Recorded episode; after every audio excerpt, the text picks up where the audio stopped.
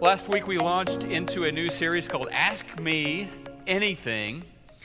The idea being God is big enough to handle our questions, even our toughest questions. And in fact, we saw that really cover to cover throughout the Bible. Uh, people throughout the ages, faithful people, people who trusted the Lord, people who were really devoted to following God as best they could, those people often throughout the Bible brought their questions to God, tough questions. Sometimes they got answers. Uh, sometimes they didn't get the answer that they wanted or that satisfied them, but, but they received a measure of God's presence and peace uh, to cope with the deep questions they had. Um, but it's okay to talk to God about our questions. And we started with a story from John chapter 9, a story that raises questions about suffering in this world. Why do good things happen to, uh, or why do bad things happen to good people? And sometimes why do good things happen to bad people, right? Um, what, what's up with the basic unfairness that I think all of us, to some extent, will experience in this life? Some of us, unfortunately, will experience unfairness in spades. What's up with that? Because the story in John 9 was a guy who was was blind, he was born blind. And people were asking those questions. You know, who sinned? Did he, did he somehow deserve this? Did his parents do something uh, that brought this curse upon their, their little boy?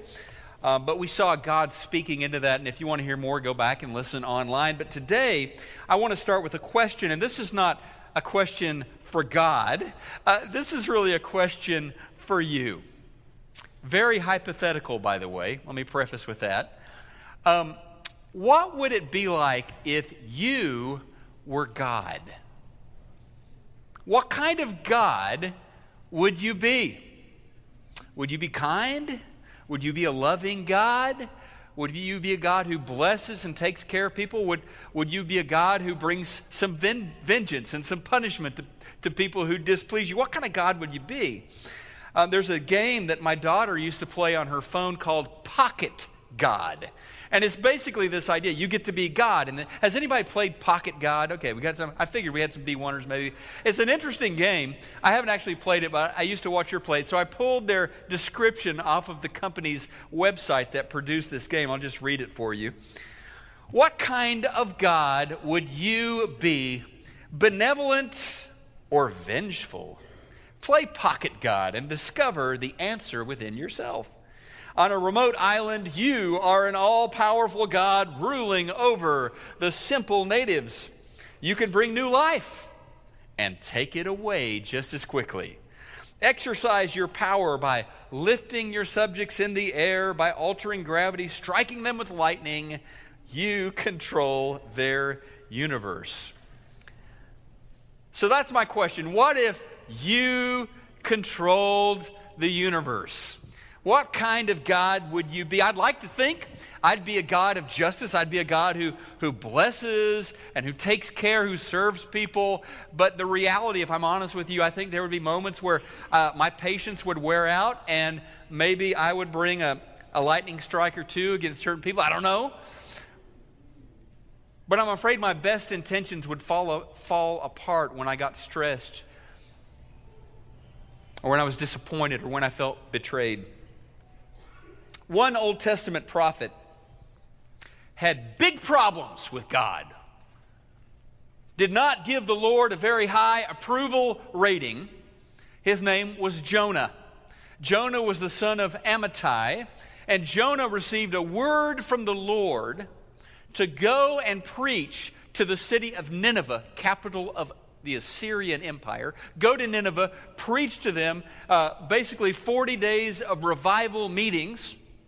And so we pick up the story in the city of Joppa on the coast, the west coast of Israel, there along the Mediter- Mediterranean Sea, where Jonah has decided, you know the story, right? Rather than go east toward modern day Iraq, toward Nineveh, he decided to buy a passage on a ship and go west to the city of Tarshish in modern day Spain. So the opposite direction as fast as he could. Now, I always thought and preached, I think, that Jonah was running from God. True to some extent. I think more accurately, Jonah was running from the mission God had given him. The Assyrians, they were more than the bullies of the ancient world. They were the dominant empire, and they were not good people. They were wicked, wicked people. Great at warfare, great at civil administration, but they flunked their ethics classes, all right? They controlled their vast, expanding empire through oppression and through torture. Just a little sidebar here. I think I told you this about a year ago. Uh, the Assyrians, most scholars think they were actually the ones who invented crucifixion. So, just an idea of how creative they got with putting people through misery. So, Jonah, no doubt, had friends, had family members, had acquaintances who had been abused by these Assyrians, by these Ninevites, perhaps arrested, perhaps carried off, perhaps tortured, perhaps murdered. Jonah probably knew some people who had been in those situations, so he hated them. He hated the Ninevites. Go preach to the Ninevites. Go help them get right with God. Go give them an opportunity to repent and get a second chance. Nah, you got the wrong guy for that job. I'm not signing up for that mission. So, throughout the book of Jonah, we, we see this word great come up throughout the story. A great city, Nineveh, a great storm, a great fish, a great God, a great revival. The not so great part of the book of Jonah is, is Jonah, right? He runs from Nineveh. He runs from God. The Lord sends this great storm. You know the story over the waters around that ship. And it is so terrible. It is so dangerous that the pagan captain and sailors and passengers on board the ship they have been crying out to their gods. They're all pretty sure they're about to die.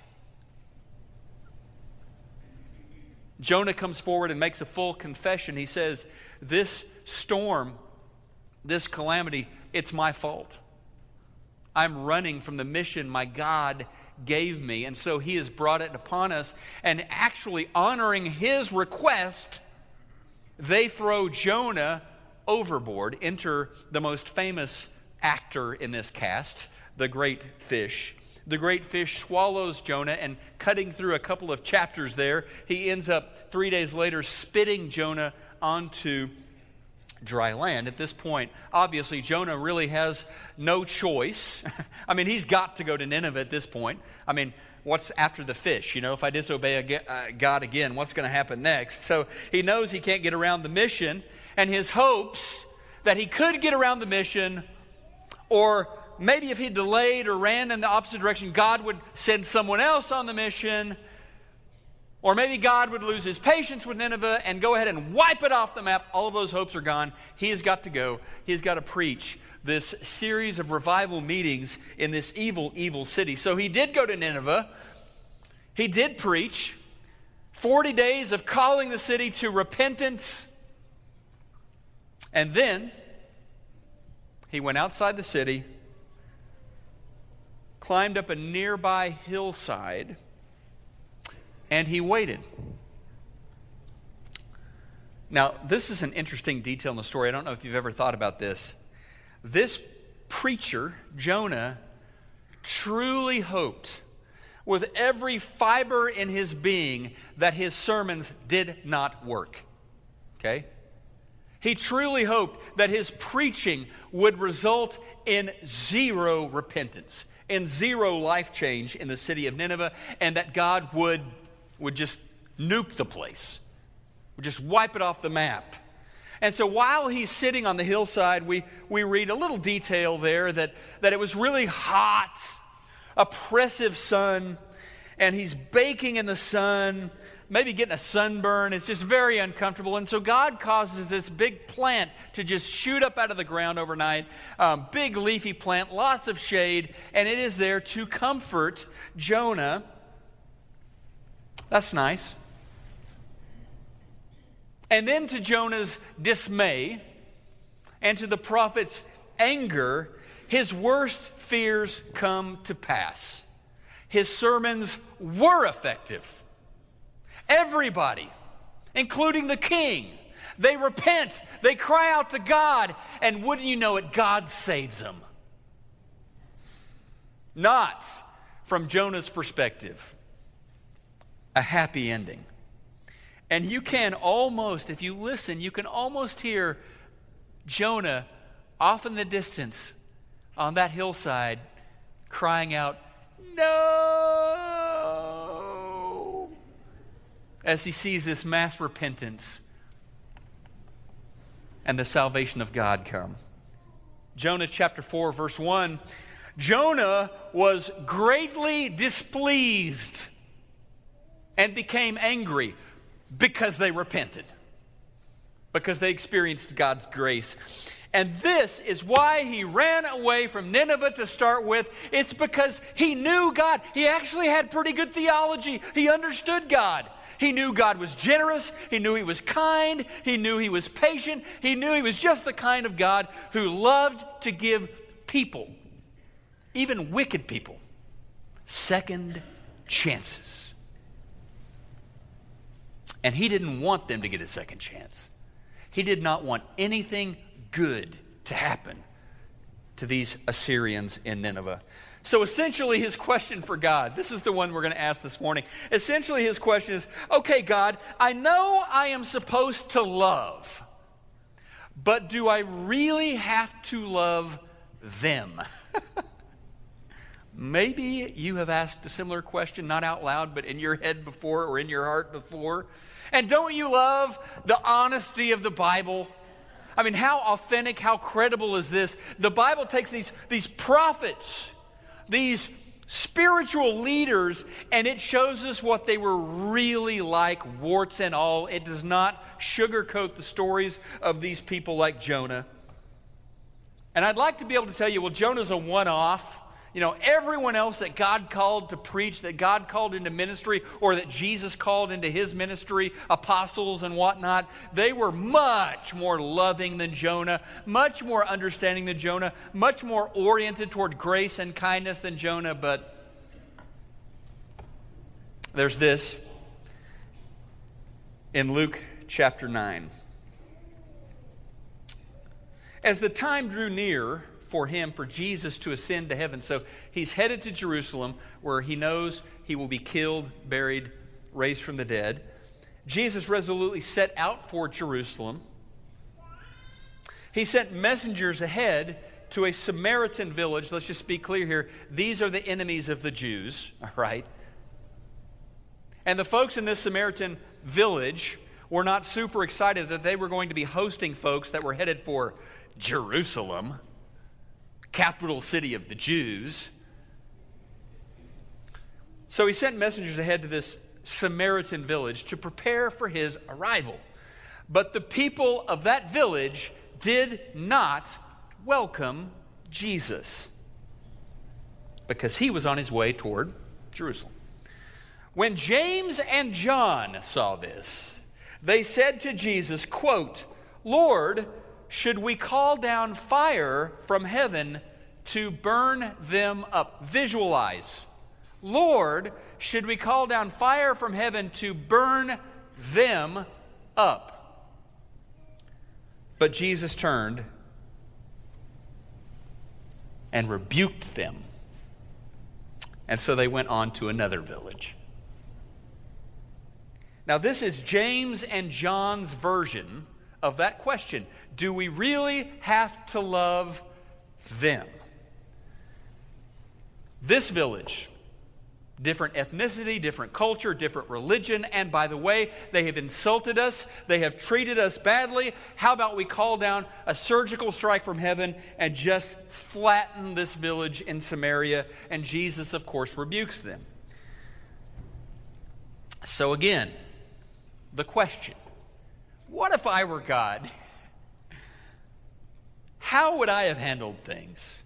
If ultimately my decisions were turned into universal law, I got to choose who got blessed, who got cursed, who received kindness, who received favor, who received vengeance and judgment. If those decisions were up to me, what kind of God would I be? And the thing is, we can actually justify, if we're creative enough, we can actually justify being mean to people. we can actually justify, like it's the right thing to do, we can actually justify treating people miserably. I came across an article this week. It was written by a business leader in a business journal. And it was an article about how do you deal with people you can't stand? So, certainly the kind of article that gets your attention, right? How do you deal with people you can't stand, right? How do you deal with the difficult people at your workplace or colleagues, stuff like that? And so here are these are some of the ideas in the article. Okay, first idea. Remove the person from your life. Okay? I like this next one. Use behavioral conditioning on the other person. That's called manipulation. Manipulate the other person. Behavioral conditioning. Sounds so nice. The next idea get leverage, blackmail. Get leverage and use that leverage to force action. And then number four, don't be too nice. We're generally too nice in America, right? Don't be too nice. And then I've got a quote here. It may sound harsh, but since toxic people, it's always helpful if you're going to be mean to someone that you label them, right? Um, it may sound harsh, but since toxic people tend to take advantage of any kindness that's imparted on them, being overly nice can be detrimental. And then the last suggestion realize it's not your job to save them. Sound, I read that this week and I was thinking, this sounds like an article that Jonah with collaborators James and John would have written, right? the thing is, everyone loves. Everybody loves. Dot, dot, dot. Some people, everybody loves some people, but God, do I really have to love that guy? Are you really calling me to love those people? And now we get to one of the hardest teachings in all of the Bible. And unfortunately, it is crystal clear. Jesus said in Matthew chapter 5, You have heard the law that says, Love your neighbor and hate your enemies. But I say to you, love your who? Love your enemies? Pray for those who persecute you? In that way, underscore, in that way, you will be acting as children of your Father in heaven. For he gives his sunshine, his sunlight to both evil and the good. He sends his rain on the just and the unjust alike. If you love like the world does, if you love only those who love you back, what reward is there for that? Everyone does that. That's my version. He says, even corrupt tax collectors do that much.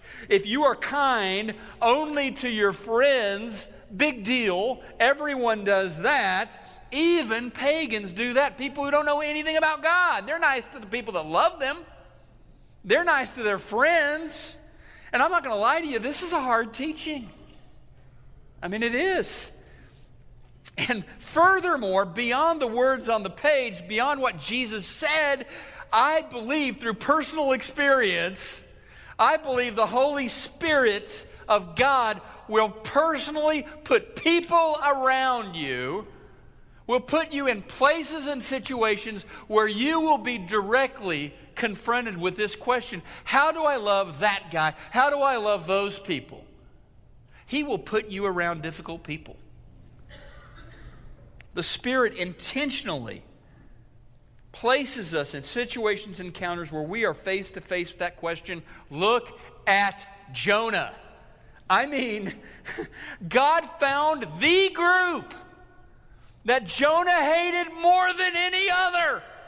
And he said, You're going to go reach those people. You're going to minister to the Ninevites, Jonah. He sent James and John to the Samaritan village. He knew what he was doing. He knew he hated that they, they hated those people. He knew they were going to be insulted. He knew how this was going to turn out. The Spirit will stretch you. The Spirit will stretch you. Count on it. Now, as I think about Jonah's story, the, out, the outline on your in the bulletin, this is going to go pretty quick. Just a few simple ideas here. The first one is this, and it's just I can be honest to God. I don't have to pretend with God that, that I really love everyone, that I really like everyone. I can be honest to God. I can cry out to God. There are certain people and groups that I can't stand. I just want us to be honest.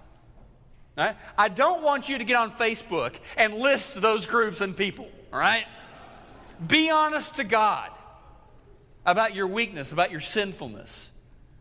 I won't presume to know who you can't stand, what religious group, what sexual orientation, what political affiliation. I don't know who you struggle to love, but I'm pretty sure everyone has someone or some group that they are like, God, really?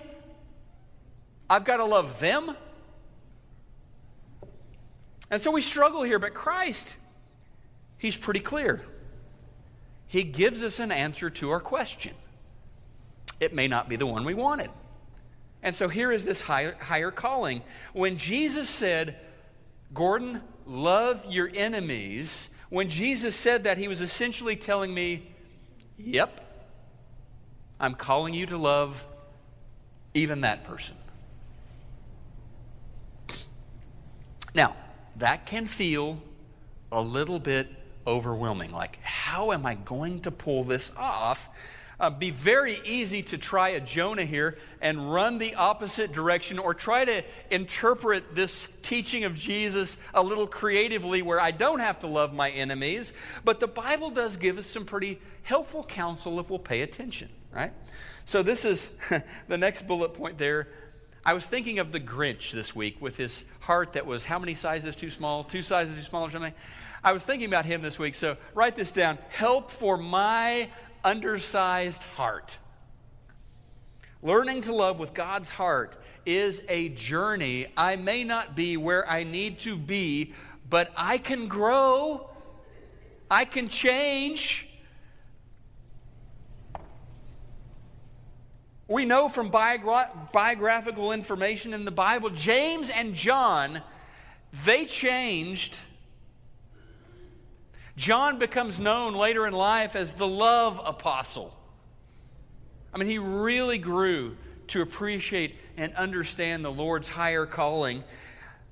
But here's the thing, and this is really a very important step that Christianity simply doesn't work if we don't take this step. And it is accepting Jesus as Lord. I give up my right to be God. And consequently, my right to choose who is or is not deserving of my love and compassion. Speaking of, of the rights that we resign, listen to Jonah 4, verse 4. The Lord replied to Jonah, Have you any right to be angry? Essentially, hey, Jonah, who's God in this relationship? Didn't I create these people in Nineveh? Didn't I, for my purposes, however mysterious they might be, raise Assyria up to the position it's at in the world? Don't I have the right as God to be loving and compassionate? Don't I have the right to give these people a second chance? And I'll level with you Christianity, like I said, it doesn't work unless you resign as Lord and you allow Jesus to take his rightful place on the throne of your heart. Now, this is simply a matter of humility.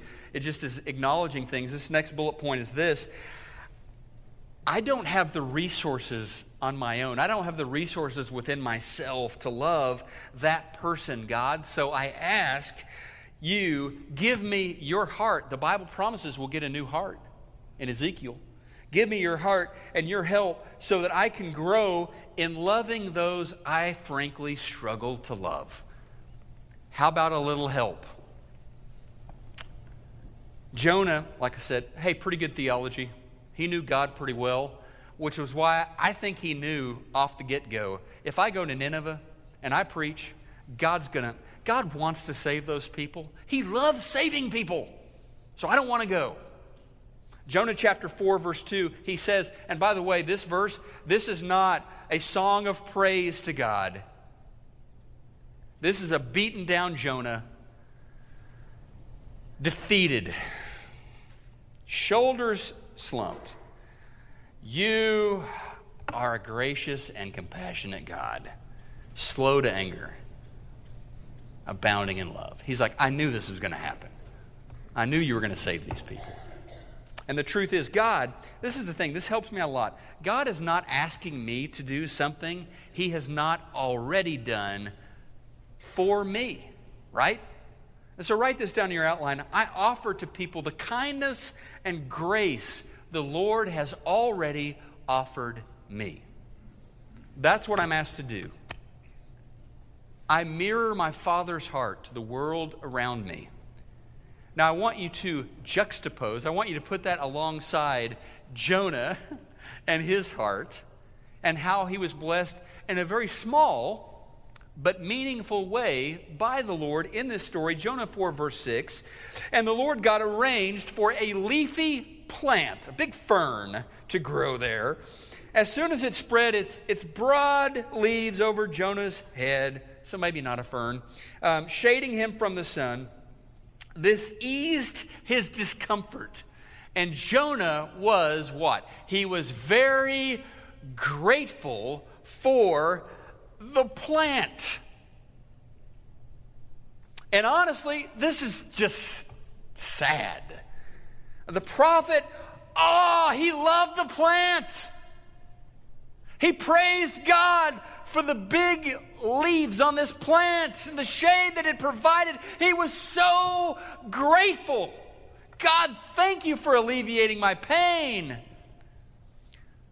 But he could care less about extending any of that kindness to the Ninevites.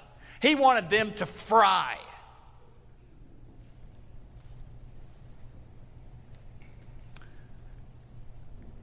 And you know this but it's gospel. So we're going to repeat it over and over. God doesn't love you because you deserve it. God has not been kind to you because you're a charming fellow or a nice girl. God did not send Jesus to die on a Roman cross, a horrific death, because you somehow merited that. He looked at your resume and thought, yeah, they're worthwhile. They've done so many good things. Well, send Jesus to die in their place. No, God acted for you when you did not, repeat, did not deserve it. Romans 5 8. Didn't deserve it. He gave you both mercy and grace, which, by the way, are different things. Both very important. We need mercy and we need grace, different things. Mercy is not getting what you deserve. It's clemency, it's pardon, it's, I know I've got this coming. Thank you for your mercy. Thank you for not giving me what I deserve. Grace, on the other hand, is getting what you do not deserve. Grace is getting what you do not deserve, and He has given us both of these in abundance. Thank you, God, for that. And now we are called to love. We are called to be kind. We are called to be gracious. We are called to pray for, to help turn the other cheek, to go the other mile for people who, yes, honestly, they don't always deserve it. But that's how God has treated us. and we want to be like our Father. And I find a lot of comfort in this last point this morning I see from this story. It's, it's okay if my heart lags behind my actions. I can serve, I can speak kindly, I can act kindly, even when I don't feel like it. And I would say, even when someone else doesn't deserve it. I can do that. Now, we've talked about this before. As believers in Jesus Christ, we do not follow our hearts. We agree with what God says in Jeremiah 17 9. The heart is deceitful above all. And I know we live in a culture that says, ah, follow your heart. But we know that our hearts are deceitful, and I'll be honest with you. My heart kind of leans sometimes toward judgment, spite, bitterness, vengeance, selfishness. And thankfully, it's okay when my heart is lagging behind. It's okay when I need to treat people with kindness and speak with kindness, even when I don't feel it. That's okay. Don't trust your heart, trust the Lord. And treat people as He has treated you. This morning, one final thing, we'll finish right here, but this is interesting to me. It's always been interesting to me how the Bible ties this story of Jonah to the gospel story. And Jesus is actually the one who does this in the gospel. He draws, draws this connection. He calls it the sign of Jonah. And it points to his resurrection. Jonah was buried in the belly of this giant fish for three days so that he could bring Ninevites to salvation, so that they could get a second chance. Jesus was buried in the belly of the earth for three days so that we could receive a second chance. So we could receive an opportunity to repent, to come to God, to be saved. And this morning, maybe it's your moment to say yes to the Lord, to say yes to His gracious favor, to His goodness, to His kindness that He's offered you in Jesus Christ. It's your moment to repent, to come to the Lord, to be baptized in the name of Jesus and join in that ancient burial story. In baptism, you're buried with Jesus, you're raised with Jesus, you receive a new life. Or maybe you just need prayers prayers for your undersized heart, or prayers for something else going on in your life. And you can pray with someone around you. Just gather, pray. Come pray with me or one of our shepherds. But however it is you need to respond to the Lord, do that as we worship. Stand together now.